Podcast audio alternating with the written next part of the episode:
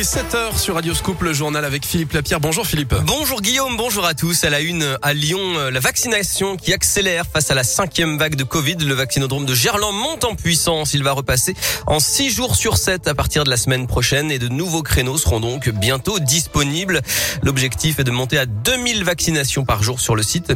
Dans la plupart des cas, ce sera un rappel pour des personnes qui ont déjà eu deux doses et elle est un peu différente des deux premières.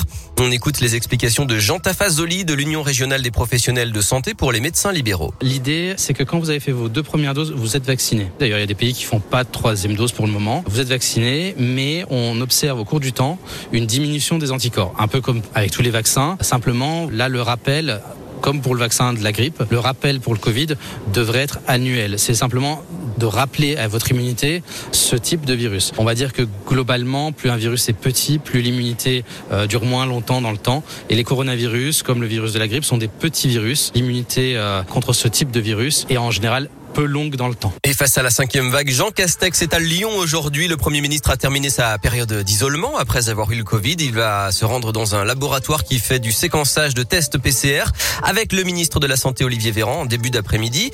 Il visitera ensuite un centre de vaccination à Saint-Bonnet-de-Mur, puis il fera, il fera escale à l'aéroport Lyon-Saint-Exupéry qui applique le renforcement des contrôles sanitaires. Un nouveau conseil de défense sanitaire est par ailleurs prévu lundi pour peut-être prendre des restrictions plus dures alors que le nombre de cas positifs a augmenté de 60% en une semaine. Dans ce contexte, une bonne nouvelle quand même, la fête des Lumières est maintenue. Grégory Doucet, le maire de Lyon, l'a une nouvelle fois confirmé hier. Le port du masque sera obligatoire. Ça démarre mercredi prochain.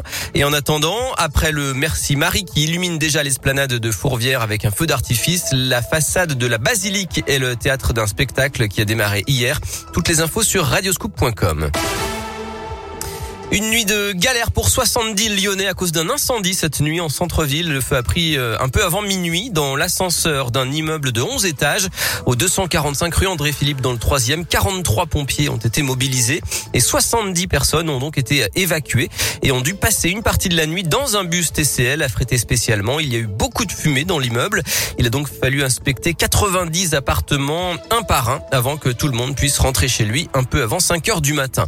Le coup d'envoi de la 35 cinquième édition du Téléthon, 30 heures d'émission en direct sur France Télévisions pour récolter des fonds pour la recherche sur les maladies rares et des milliers d'animations dans toute la France. Un numéro le 36-37. En basket, la défaite de Lasvel hier soir à Munich en Euroleague 73 à 65. Villeurbanne est 9e. Et puis en biathlon, Simon Détieux termine 23e du sprint à Ostersund en Suède. L'Indinois a dû rendre son maillot jaune de leader de la Coupe du Monde au Suédois Samuelsson.